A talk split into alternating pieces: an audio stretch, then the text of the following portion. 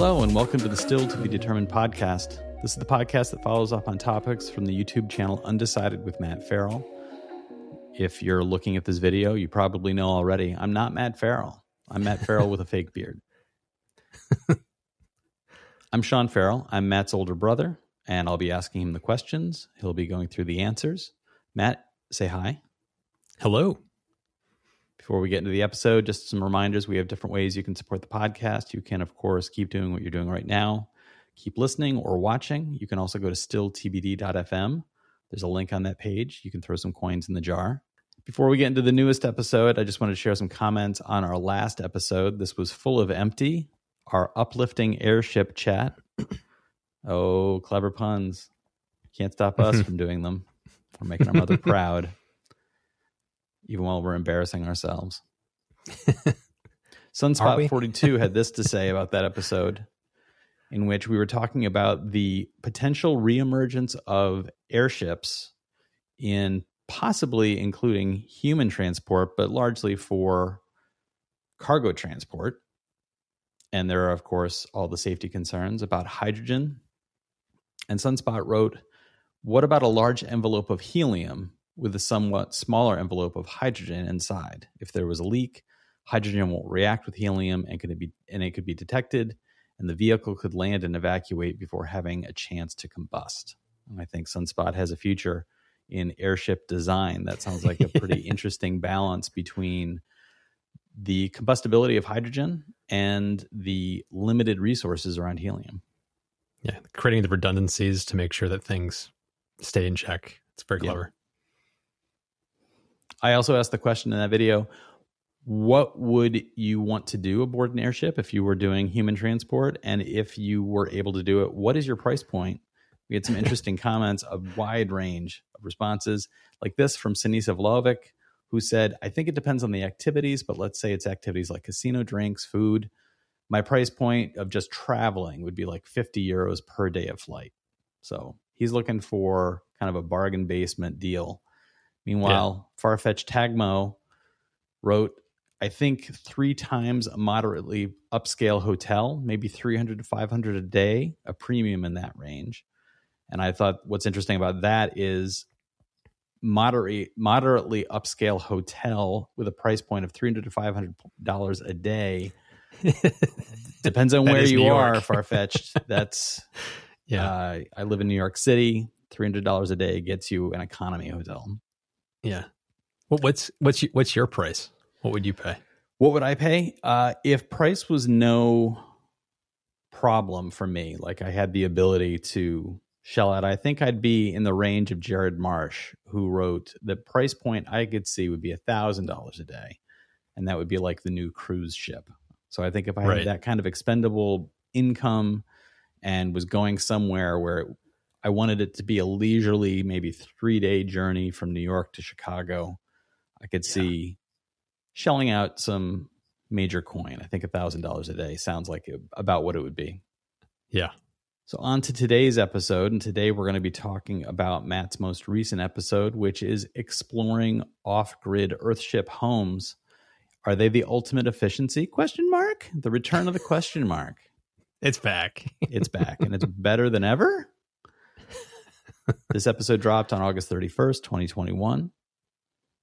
And you're talking about homes which are built partially into the earth using repurposed materials and built to be entirely off grid. So they yes. are using geothermal, solar heating, repurposing yep. of water, repurposing of building materials. The one that was most commonly used in your video and the one you talked about the most were use of tires to mm-hmm. build. Mm-hmm. Uh, effectively, the brick layer of the home is made out of tires that are filled with soil. And ultimately, this seems like one of those ideas that is clearly a very, very good idea that would take, as one of your viewers said in the comments, would take youth, would take energy, would take resources, yes. and a true commitment. This yes. even includes internally um, contained gardens so that you're growing food, you're repurposing wash water that's called gray water so that your soil for the agriculture is hydrated. Human waste is going into septic tanks that are then going leaching into the soil for yeah yeah the this is adding nutrients to the soil. You're largely going to be using solar and wind turbine to generate electricity for those things that require it. But this really, this is kind of like sci-fi living. This is it's it's this is like there's something there's a trend called homesteading where you basically are kind of going on your own and you're creating your homestead and you're self-sufficient. That's what this is. And there's a mindset that you have to be in to be able to not just want to do that, but think that you can do it because it's hard. I mean, you're on mm-hmm. your own and you're having to get all your resources in line and live one with nature and the recycling of all of everything. I am not in that camp. So there's I'm never going to do this, but there are so many things that they do that are so clever and cool and just like why aren't we just doing that all over like rainwater harvesting? Why are we not doing that everywhere? It's like it just makes so much sense. But to do it the way it's meant to be done, I can speak for you as well. You're not the kind of person that would ever want to do this. I'm not the kind of person who I don't even want to move. yes. Yeah, when it when push comes to shove, it doesn't matter how uncomfortable I am. I'm usually the one who's just like, eh, I can make it work. So sitting overheated on a couch. I could yeah. get up and open that window, but I'm really comfortable right now. I'm not going to get up and do that. I literally last night was sitting on my sofa watching television and thought, gosh, I wish the fan was on. the fan never got turned on. There were some comments that I thought were pretty on the mark as far as taking a, a deeper look at this material. This one from Dave Dugdale, who said, that design might need a strong radon mitigation system. Yeah. What kind of of research did you see that showed radon levels if you're effectively starting to live underground? Well, it's it's true for all homes. It doesn't matter if it's earthship or not. It's like when you start digging into the ground, depending on where you live, radon can just be a problem. So radon detection systems, like when you buy a home, you typically get it tested for radon to make to see what the levels are. And the fact that these are homes that like i said are people are homesteading doing it themselves. Are they doing the proper mitigation strategies for radon? Putting you know testing equipment in to make sure that they're not uh, putting themselves at risk. Uh, yeah it's it, the more you dig into the earth like that the more chances of radon buildup there is. So yes for me one of the things that popped out as i was watching the video was this kind of living would require a larger land footprint, wouldn't it? Oh yeah, yeah. You need a lot of space. You'd be talking about acres of land as opposed to a, yes. Uh, what would be considered an average size lot in the U.S. Yeah, the the the center of where the Earth ships are at, like uh, the the community that's built out in Arizona. Uh, the acreage is huge, but the number of houses on that acreage was actually kind of low for yeah. that exact reason. It's like here's two to three acres for your homestead. Yeah, I noticed that. That I think it broke yeah. down to if my math that I didn't do with pencil and paper, I just did it quickly in my head. It sounded very much like it would be about four acres per. Yep, and that's a that's a good sized piece of land, and these houses look big. The if you think in terms of the walls, the exterior walls being made out of tires, that as soon as you're trying to construct a room of livable size, your exterior walls are going to be enormous as a result yeah. of that depth of, of the building material. Feet thick. Yes, several feet thick. yes. yes. There was also this thought went through my head. This kind of living, there was recently on the East Coast, uh, starting in Louisiana and moving up, was the hurricane that just passed through the US. And I just read an article in the New York Times today which pointed out one of the things that has been learned from this storm is largely how unprepared the US is for large changes to uh, weather environment yep. impact.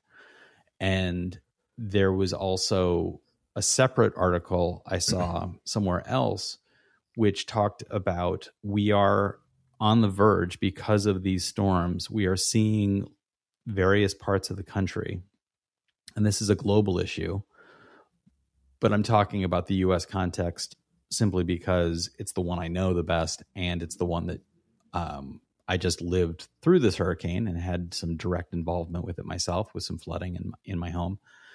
Um, these changes to the environment, the shift in livability in certain areas, is in fact in some communities just removing the ability to live in some some places. There's a yeah. town in North Carolina that 20 years ago was many thousand people in population. It's now down to 500 people relocate after storms, they never go back.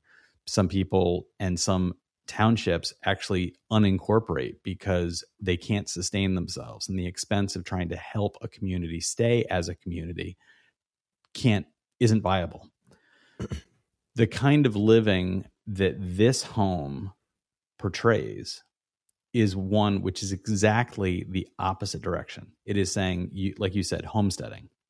Mm-hmm. you're putting in a place you're rooting into a place and you are deciding to live in a way that would have no ability for travel or migration. So i guess my my question to you would be you talked about the viability of different regions as far as like oh what's you know the difficulty of building this in the northeast but beyond just contemporary livability and buildability in those mm-hmm. regions mm-hmm. what regions and pockets of the country do you see as being oh you shouldn't even try that there because of not only difficulty in building there now but the reality of what might be coming 20 years down the road i that's a good question i think it's not necessarily a region it's just things are shifting so I used the um that YouTuber, uh, the handyman who built it's on a it's on an Earthship, but he built in Arizona and built a rainwater harvesting um, system out that is able to collect in a matter of a few weeks. He gets enough water to carry him for the entire year. That's based on today's weather patterns and how the, much rain is dropped in Arizona in during a rainy season, and then it's dry the rest of the year. Right. As things shift, that could become problematic 10 years from now. What if the way weather patterns and the climate shifts, suddenly it's not three to four weeks of rain, it's one week of rain, and he's only getting half of what he needs. Right. So I don't think it's a necessarily Earth ships are going to have a problem up in Canada because of the way things are shifting. I think it's no matter where you build any kind of system that is totally reliant on the current climate conditions of that region today, it's going to be shifting. So you have to build it with the plan ahead of like what is the trend of uh, rain in this area and how should i mm. prepare my house that i'm building today for that, that future where there's going to be less rain or if i'm building it in like new england or new york it's going to probably get wetter here right. so it's like so it's like you have to take that into account so it's it's i think you just have to look at it for planning ahead where a lot of these places that have already been built i don't know if they've done that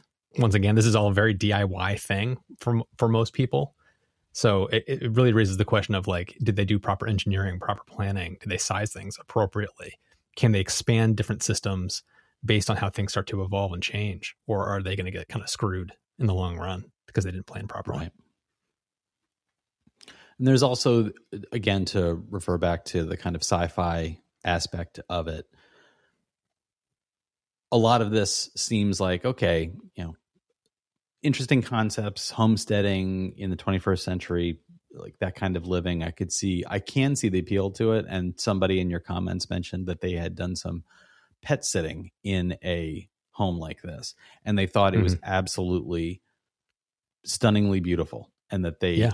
think back to that house and and wish that they could live in that kind of environment again. About how kind of grounded they felt and it's very interesting like the psychological impact of living like this i could see a lot of positives mm-hmm. to that I couldn't help but think for the sci-fi aspect, a lot of these lessons that might be learned in, and you mentioned aboard like the International Space Station, gray water use is done in this way. I kept thinking mm-hmm. of like other planetary colonization, the idea of being able to take some of these concepts and the first time people land on Mars, those people potentially might not be coming back. So mm-hmm. this kind of homesteading might be the future of oddly enough, space travel. Yeah. This is also like go back a couple hundred years and this was kind of the norm. It's like, especially here in the United States, as people were moving out west, you had to be on your own. You had to figure things out on your own. And in recent memory, it's like it's everything's been disaggregated. So it's kind of like I don't know if that's the right word for this, but like it's it's we don't know where our energy comes from. There's a power plant somewhere off 100 miles away that's producing all the energy that makes my lights turn on. Right. And I don't have to worry about water because it just comes out the tap when I turn it on. And my my human waste just gets flushed away and I don't have to think about it. Where when you're living in a style like this or you're going to Mars or on the space station, it's like you have to think about the ecosystem of how everything interrelates and how you can reuse everything because you have to get every last resource out of everything you do because you aren't sure you're going to have enough or be able to produce enough. It's a very different way of thinking which is going to, as we start to expand out from our planet, we're going to have to get back into that line of thinking, especially right. for the people who volunteer to go to Mars. That's even taking, like, I would never do a homestead because, like, I would never have the energy. The willingness to go to a different planet is like a whole nother level from that. That's just, I, I can't imagine the people that are going to volunteer for that. Some of the other viewer comments that stuck out to me included this one, which was a little bit of a corrective, but I think it's a good one to point out. Matthew Bird wrote The tires are not packed with soil, as soil contains organic material that rots. They're compacted with subsoil, which is yes. inorganic and never rots or shrinks. And that's a good tip to throw out there in case anybody's already collected a bunch of tires and they're trying to build a new wall. Don't use topsoil somebody also pointed out that I, I, didn't mention all the different things you can do, but there's also called tire bales, where instead of filling them with dirt, you just take and compact a whole bunch of tires into basically a tire brick. So there is no earth in it. It's just this densely packed tire brick that then you just like stack up, um, which is another way you can do it, where you can avoid the whole having to fill earth and everything. But it's it brings a whole bunch of other problems with it that you have to take account for. Mm-hmm. And uh, one of my patrons pointed out a TV show called Homestead Rescue. I can't remember what channel it's on, but I, I found it on YouTube and watched the episode. It was season six, episode three. It was a two parter of an Earthship home that a family had built, and everything went wrong. And so if you if you want to watch why Earthships are for a very special group of people, watch the, those two episodes because it really shows the challenges that you're going to have building one of these things. Because everything they could have done done wrong, they did wrong, and it was so they, they brought in a bunch had, of experts who looked at uh, things like yes. how they did the water this family helps people on people who are trying to build homesteads. This family, the, the hosts of the show, they come in and look at what you're doing wrong and they fix it all to try to make it actually sustainable for you so you can actually live there. And right. they came in and fixed all the issues that this homestead was having to make it actually livable. And when you look at what it was like when they showed up, it was it should have been condemned. they should not have been living there. And the family was talking about how they had to get special for where they built. It was in Ohio. They had to get special permission from the EPA to build this house because it's so not standard. And the EPA said, yes, you can do this, but you cannot abandon it because if you abandon it, you will get major fines because it will be considered a hazardous dump because of all the tires and all the stuff they were using. Right. It's improper disposal of all those things. So they basically said to him, you can do this, but if you leave and just abandon it because it doesn't you're work, married to it now. Yeah, you're married to it, and so like they had to fix it, or they were going to lose their entire life savings. So they had poured everything into it. So it's like there are significant challenges doing Earthships, and that those two episodes are very eye opening for me watching them.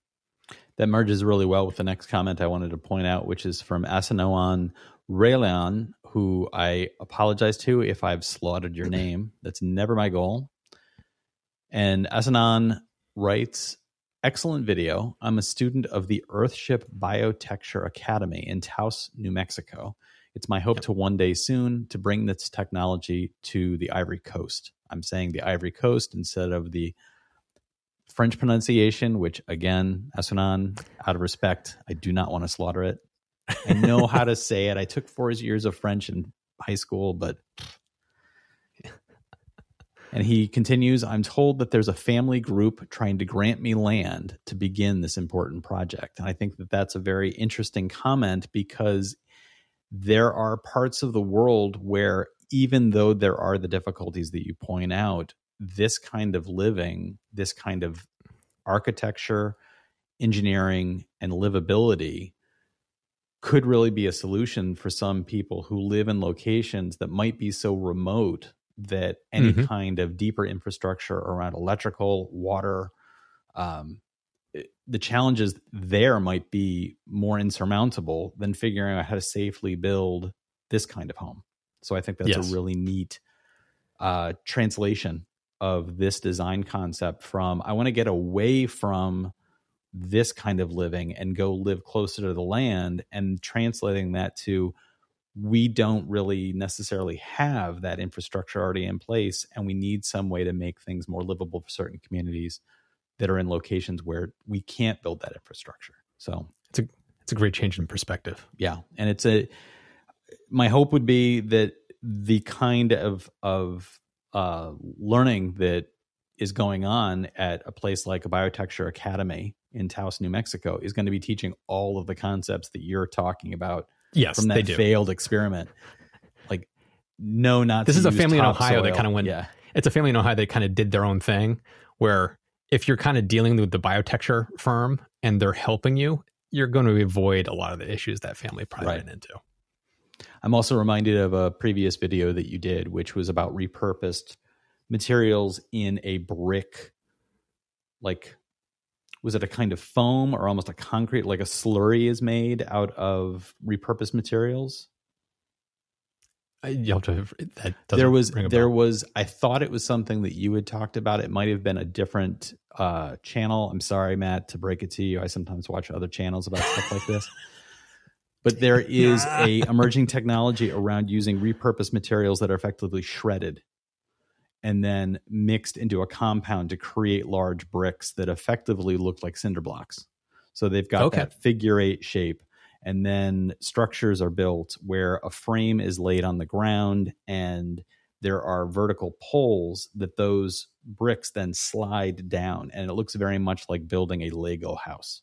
You're putting the bricks down on these poles using the holes built into the bricks and the bricks look a little bit like uh, a multicolored it's it's literally shredded materials like old cans sounds really cool. and wood yeah. and just everything gets put into a shredder and then that becomes the packed material inside a concrete casing that then is used to build and it seems like that would be another material that could if you didn't have the tire access or didn't want the problems that might come with tires and i i think one of the biggest issues would be you mentioned the gas off put and the smell that would yeah.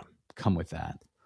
Um, on the flip side, one of the things that stood out to me as being an extremely attractive aspect of this are the interior walls made with recycled bottles and jars. Yeah. Those glass walls look insanely gorgeous. It seems they'd like be beautiful. Be, yeah, it'd be a beautiful thing to live with.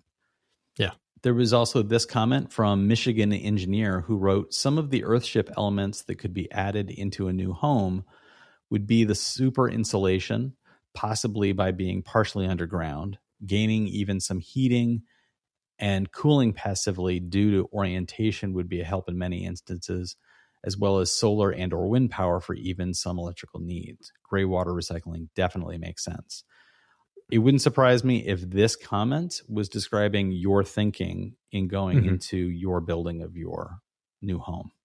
Yeah, this is the stuff I'm talking about. The orientation of the house on the on the land. What windows are facing what direction so that you can try to control the sun that's entering your house. Uh, the, the using geothermal in some fashion, collecting rainwater, gray water, those kind of things seem very easy to integrate into kind of standard building practices and you get huge benefits from doing that. So it's like it seems like the perfect kind of like marriage between taking some of the most interesting elements of an earthship and trying to pull it into more modern building practices. So instead of going fully on homestead route how can we modify mass manufacturing of homes to make them more efficient and take some of the learnings and really kind of benefit from both. And that takes me into the final comment I wanted to share, which is from the Jossaman, who wrote, I wish in the future we will see a lot more systems managing toilet water locally, turning it into usable fertilizer, basically mini water treatment plants. Secondary water systems reusing gray water for toilet flushing mostly. Highly automated indoor gardens, geothermal heating and energy, and more undecided with Matt Farrell videos. So, Thank you. want to end with that positive note. And to the listeners, this question, share your responses in the comments or reach out through the contact information. What would hold back this kind of design in your part of the world? What do you have in your region? I'm interested in finding out. Uh, we talk about all this stuff, obviously, from a US context. Matt and I can't transplant our brains into other parts of the world, but you, the listeners, we are finding more and more. Uh, we've got a global audience here. So share with us what in your neck of the woods would be the biggest problem. Is there something that would keep you from being able to dig into the ground to be able to put a house partially underground? Or is there something about the amount of sunlight? Let us know. You can tell us what you think about this. You can reach out through the contact info in the podcast description. You can also just scroll down if you're on YouTube to the comment section below. I know you'll miss our smiling faces, but I promise we'll be back next week.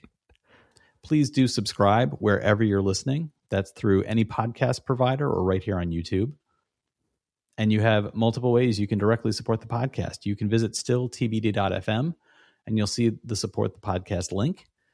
And you can also just support us directly here on YouTube.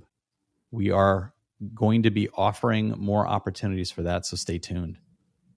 Please be sure to give us a rating, a review, and share us with your friends. All of that really does help the podcast. The podcast helps the channel, the channel helps Matthew, and then Matthew avoids the most obvious pun available in his most recent episode, which was this kind of home really makes you tired. Thanks so much for listening, everybody. We'll talk to you next time.